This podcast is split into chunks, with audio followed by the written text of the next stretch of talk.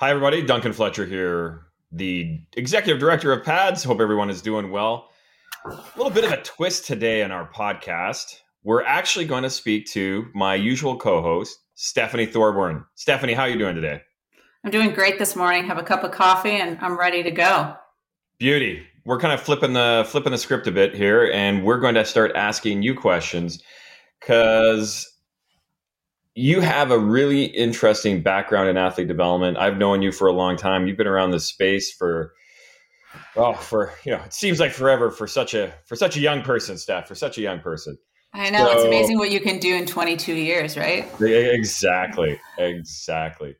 So I guess let's jump into it, Steph. So why don't we get into the beginning? How did you how did you start uh, before you got into athlete development? What was sort of your your pathway through the you know university and sport world?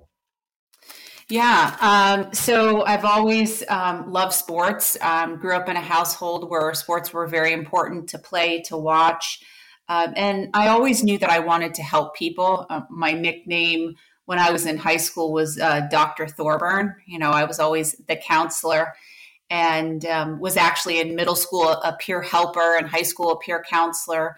So pretty early on, I knew I wanted to go to school for psychology. Uh, went to Florida State, got my undergrad in psychology, and stayed there for graduate school and got my master's in sports psychology.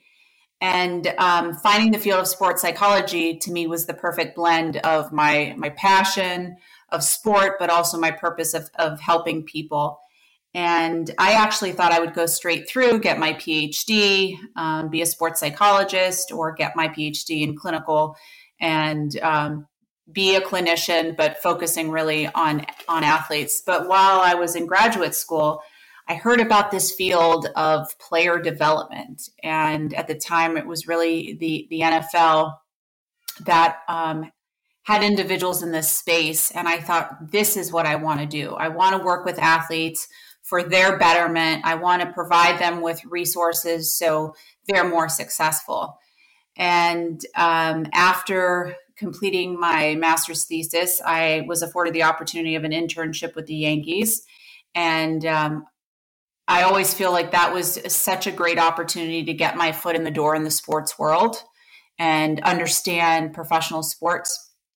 Uh, while I was there, a job posted at the NFL and it was in at the time player development. And so i applied and what felt like 50000 interviews later i accepted the position.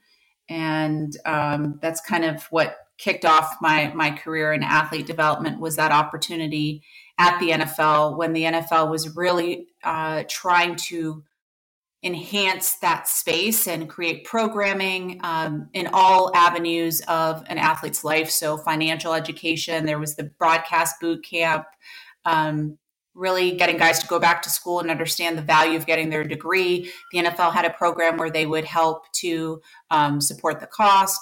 So it was an exciting time, and I was really excited to be part of that. Um, I then transitioned to the NBA. Uh, so we get to the. NFL. Let's let's rewind just a shade.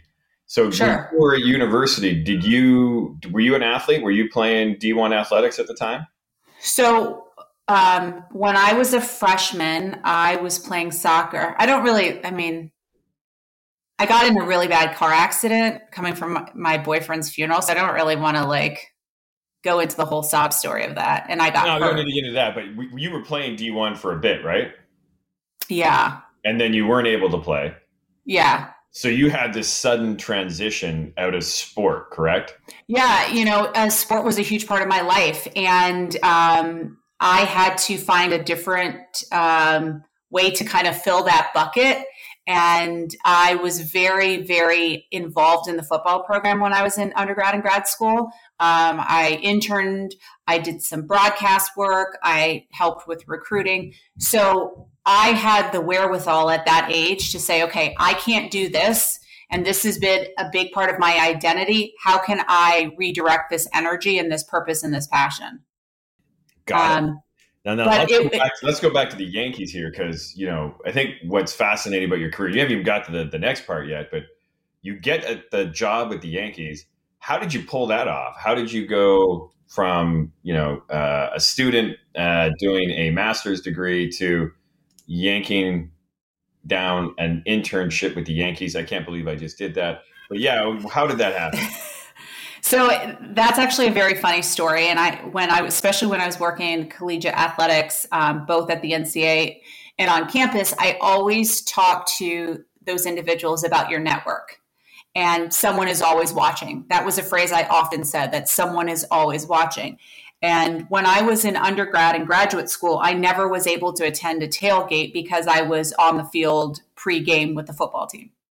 So it was, um, I was done with my coursework and I was just working on my thesis, and it was probably my first or second tailgate, a whole different experience.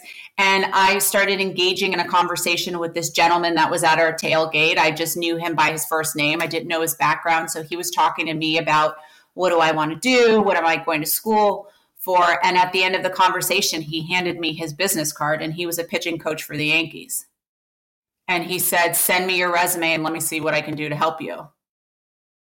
Wow! And voila. And so, you know, I, I often say, or used to say that, um, you know, who you know that it can get your foot in the door, but it's what you know that um, gets you that opportunity and keeps you there. It's a great point. The importance of that sort of connection, and then you know, taking advantage of that network. That's quite cool. All right. So now, yeah, and oh, sorry. Go ahead.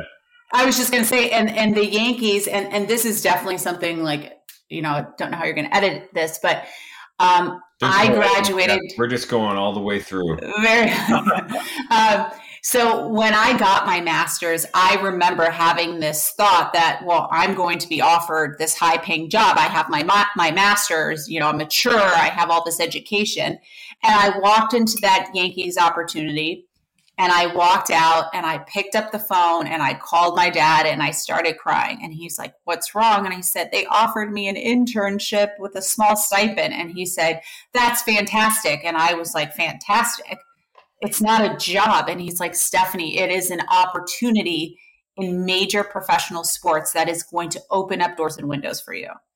Um, and thankfully, I had the support of my parents, um, both emotionally and financially, because it was an internship paying, I don't know, a thousand dollars at the time or something like that. Um, but that having that on my resume, and when I was in, in undergrad and, and graduate school, I was highly involved in the athletic space um, working with student athlete student athletes in the academic center, doing the recruiting. So even though I was a young buck, so to speak, I did have a background that was applicable to athlete development right out of the gate in undergrad, graduate school, and then the opportunity with the, with the Yankees.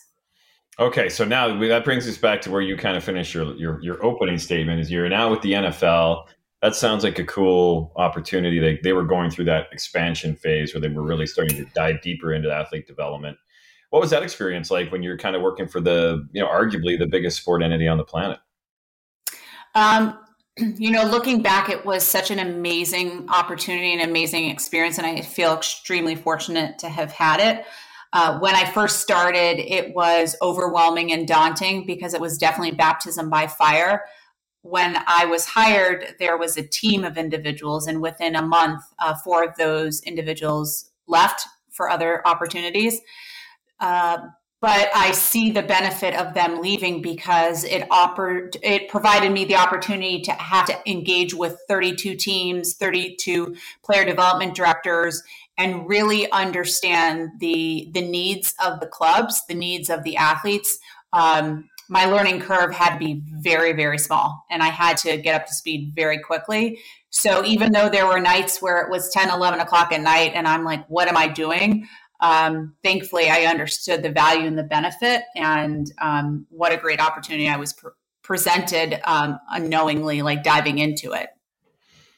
What were some of the big challenges that you were really having to, to wrap your arms around uh, at the NFL out of curiosity? One of them was being a female, being a young female. That was very challenging. I actually knew quite a lot of the men that were entering the league at the time because I came from Florida State, and at that time, Florida State had a very prominent football program. Um, so it was it was just challenging being a young female in the space. I probably looked like I was 18, even though I wasn't.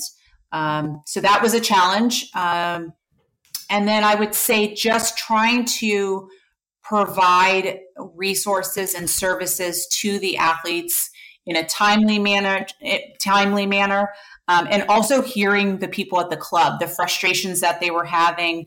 I think for a long time, uh, there was a huge, huge disconnect and the NFL did do a great job of bringing people on board, trying to meet the needs of the player engagement people, meet the needs of the league as well as the players.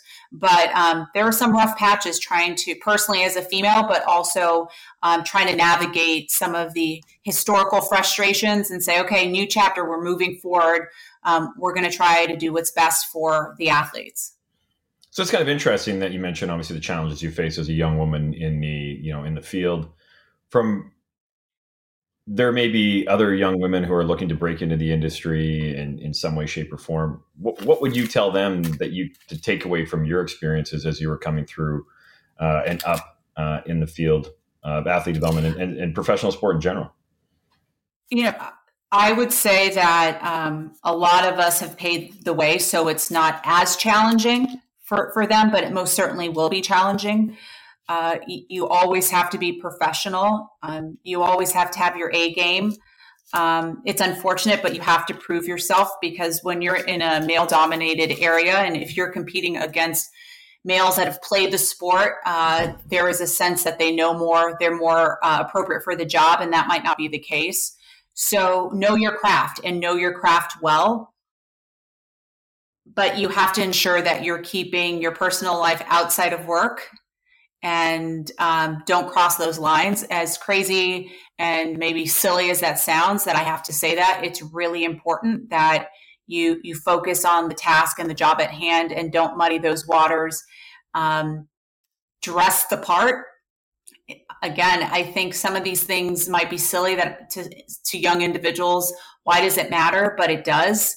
Um, you always want to dress for the job you want, not the job you have you have to be professional in in your dress. You have to be professional in the way you, carry yourself and in the things that you say. You don't want to get too complacent or too comfortable um, then often people don't take you seriously. And it's sad that sometimes we have this extra le- level or layer of pressure on us but um, it is what it is. But again i will say today being in sports is, is definitely much different than it was 10, 5, 10, 15, 20 years ago.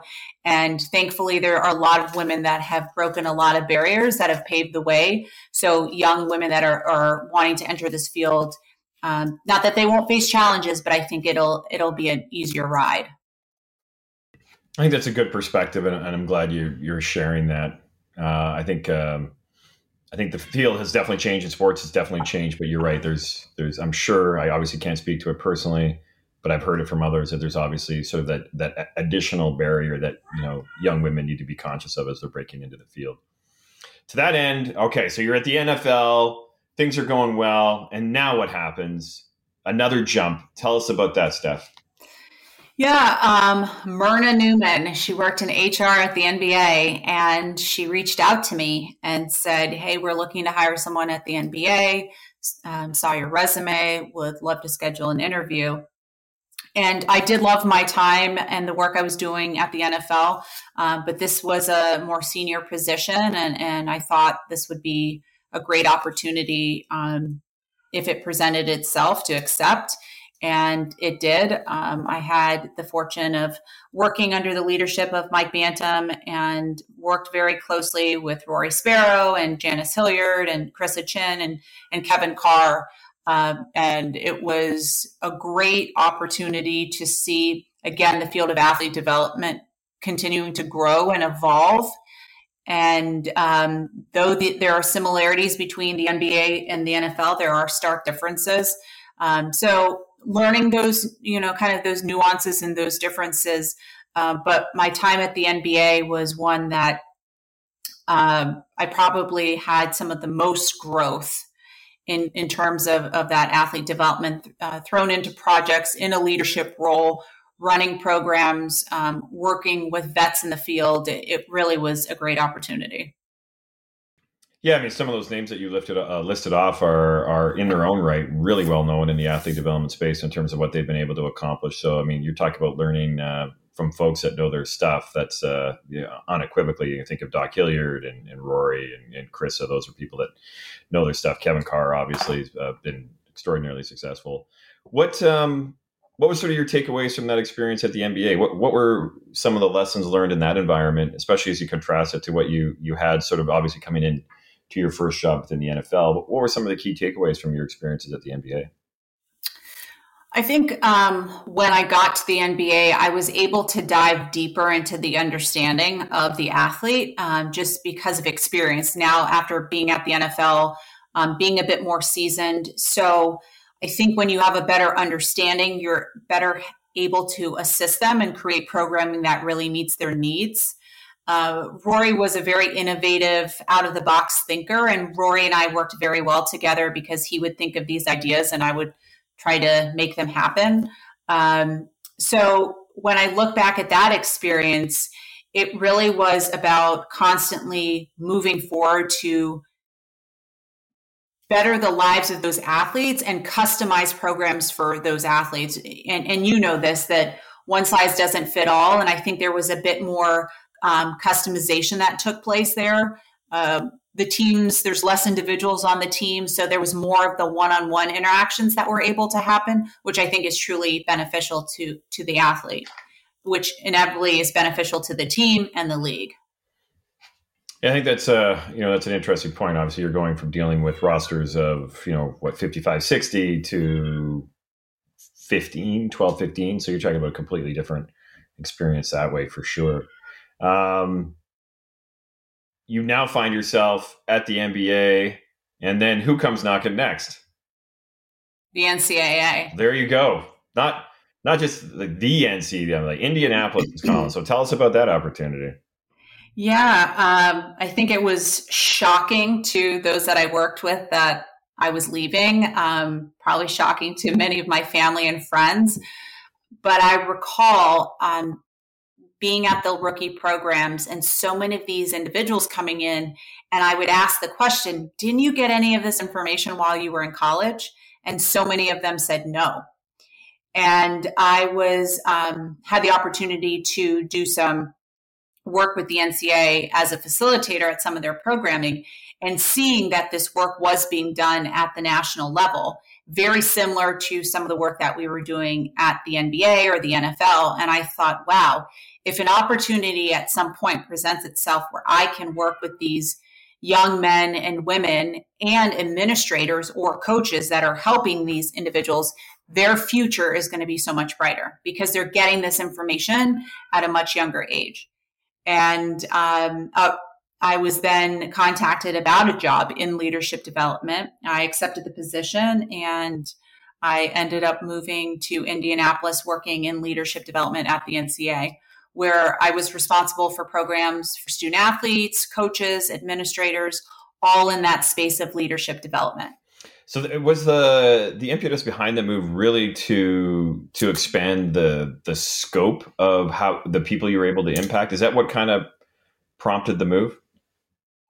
Yeah, um, and when I say it was really surprising, I mean I remember going in and having to tell Mike Bantom that I was leaving, and the shock um, because he had just given me uh, the D League teams and I was going to be traveling a lot. Um, and, you know, sometimes I look back and I was like, why did I do that? Um, not with regret, but just I was working at the NBA and things were going well. There was nothing wrong. Um, but I, but there was just kind of this calling that here's an opportunity to work with young men and women because there was just, I remember almost every single rookie symposium saying, how do these individuals not have some of this basic information? And it meant that they had such a short window from when they were about to enter the league to not make mistakes because they hadn't this information hadn't been reiterated to them their freshman year of, of college their sophomore year of college junior senior etc um, so yeah so you know the, the opportunity presented itself and I interviewed and I accepted, and I went in um, excited to really impact change and um, help young men and women. And I was excited about that. That's really cool. And, and you think about your career arc, and, and again, I'll, I'll, maybe chime in a bit here. So you, you had the opportunity to work for one of the biggest sport franchises in the world with the Yankees. you kind of get that your first snapshot. You're then at the NFL, one of the biggest organizations uh, in sport. NBA, same drill. You're now at the NCAA, which with, with within a, uh, an American context is is a sport behemoth. At this point, as you're beginning to sort of uh, assimilate all of your views around athlete development, at this point in your career, what are you thinking uh, from the perspective of what is athlete development and, and, and how had it sort of impacted your approach to working with individuals? So the idea, what am I trying to ask? Let me try this again real quick because uh, that was not a particularly clear question. I guess what I'm trying to get to is you find yourself with all this experience and you're now trying to apply it with young men and women. What what really were you were you trying to hammer home? What what have you taken away from all of your experiences within those leagues and those organizations that you were trying to apply? You know, someone asked me a similar question once, and I said at the end of the day, I want to help athletes um, positively impact their own lives. I don't want to do it for them. I want to give them the information, the resources so they can do it for themselves. And when I look at all the different places that I've worked, I've been able to walk away with, yes, valuable experience, but also learning what does and doesn't work. And, you know, when I look at my journey in life, every step allowed me to be successful in the next step and, and pull from um, what worked and what didn't work. And when I left the NCAA and I went to a college campus, I was thrown into a role where I had literally 20 different jobs that fell under one job. And I know that we all juggle, but it was almost like 20 separate jobs that didn't really go together but it was a division 3 institution. And the philosophy really is that holistic approach. And that's what drew me into working at division 3 was it was in line with athlete development because it was the holistic approach. They're really student athletes not athlete students. Mm-hmm. And when i was at my job i was able to be successful because i pulled um, some of the things from the NCAA when I was working with governance about rules and regulations, and I was able to do compliance. And then when I was working with National SAAC, it was about leadership. I pulled all the different leadership things that I had done at my previous places employment. When I was mentoring coaches or student athletes, again, I was able to pull, even though these aren't professional athletes, I was still able to pull those life skills and those life lessons into the work that I was doing with them.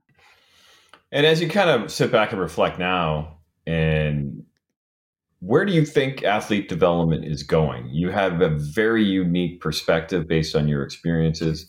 Where do you think the industry is going as a whole at this point? I think it's going to continue to grow and expand. When you look at the landscape, and I'll speak just specifically of college, and you go on the staff directories, you now will see directors of player development, directors of player engagement, um, and and that brings a spot a smile to my face because now the industry is finally getting the recognition that it needs, um, the value that it needs, and even within professional sports. And, and Duncan, you and I have had this conversation years ago. An individual was hired to be the point of contact for player development or player engagement, but essentially they were just another coach. And now leagues and um, are taking that role very seriously, and the person is hired specifically for that. Um, leagues such as the MLS, it's amazing that just in the last few years they've created this this program that they never had before. So by seeing this growth across collegiate and professional sh- sports to me means the field of athlete development is just going to continue to expand um, people see the value and the importance and when they see the value and importance, they're going to give more resources to help support the athletes. Um, and I think that's great because I think before it was seen as something that is just costing the organization money rather than a revenue generating. And um, I think we've been able to, to change the narrative that now organizations, teams are investing the money in athlete development because they understand that at the end of the day, uh, a more balanced level headed, happy, performance driven athlete is going to be more successful. And therefore, the organization is going to bring in more money. And I think, you know, to, to put a bow on this conversation, again, we are just scratching the surface of Stephanie's experience. We're literally looking at the tip of the iceberg. But I think um, it's been a good sort of introductory conversation. And I think what I'd like to leave with is based on all of your experiences with with professional athletes and you work with hundreds what do you think is the one thing that a athlete development specialist really needs to know and understand about that athlete in order to be successful I think the first step to being successful in that space is building rapport with your athlete and creating honest relationships. If they trust you, um, they're going to want to work with you. They're going to want to better themselves, but you have to build honest relationships. I think that is the foundation of it all, um, because then you're able to articulate and convey all that you can do for them and how the work or the resources or the information you're going to provide them will help them um, in the present time, but also long term. But if you just come at them and you're aggressive and you don't build an uh, authentic relationship, even though everything that you have is for their betterment, they're not going to listen. That's a great point. And we haven't really talked about this, I don't think, in any of our conversations, but this idea too, like you can't be a fanboy, a fangirl. You can't go in there. Otherwise, like you said, you're never going to be able to break through um, and, and, and have the resources and the information, the help that you have at hand to be effective. So I think that's a phenomenal point. Yeah, you have to be in the space because you love the space, um, not because you want someone's autograph and, um, you know, you're getting starry eyed because you're in the presence of individuals um, that have greatness on, on the court and the field. And I remember my, saying to my father, we were having a discussion, and he said, the only difference between you and a professional athlete, he said, obviously their skill set, but it's their bank account. We're all people. Exactly. And, and that's the thing. I mean, we all have to respect one another and um, what we bring to the table. But if you're treating the individuals that you're working with like gods or goddesses, um, it's not going to work. Absolutely. I think that's probably a great place to wrap up this uh, initial conversation with Stephanie Thorburn. I'm sure we'll come back to it at some point in the not too distant future. Stephanie, thanks for allowing us to flip the script and talk to you today. Uh, on behalf of PADS, always greatly appreciate your time. Thanks again. You're welcome.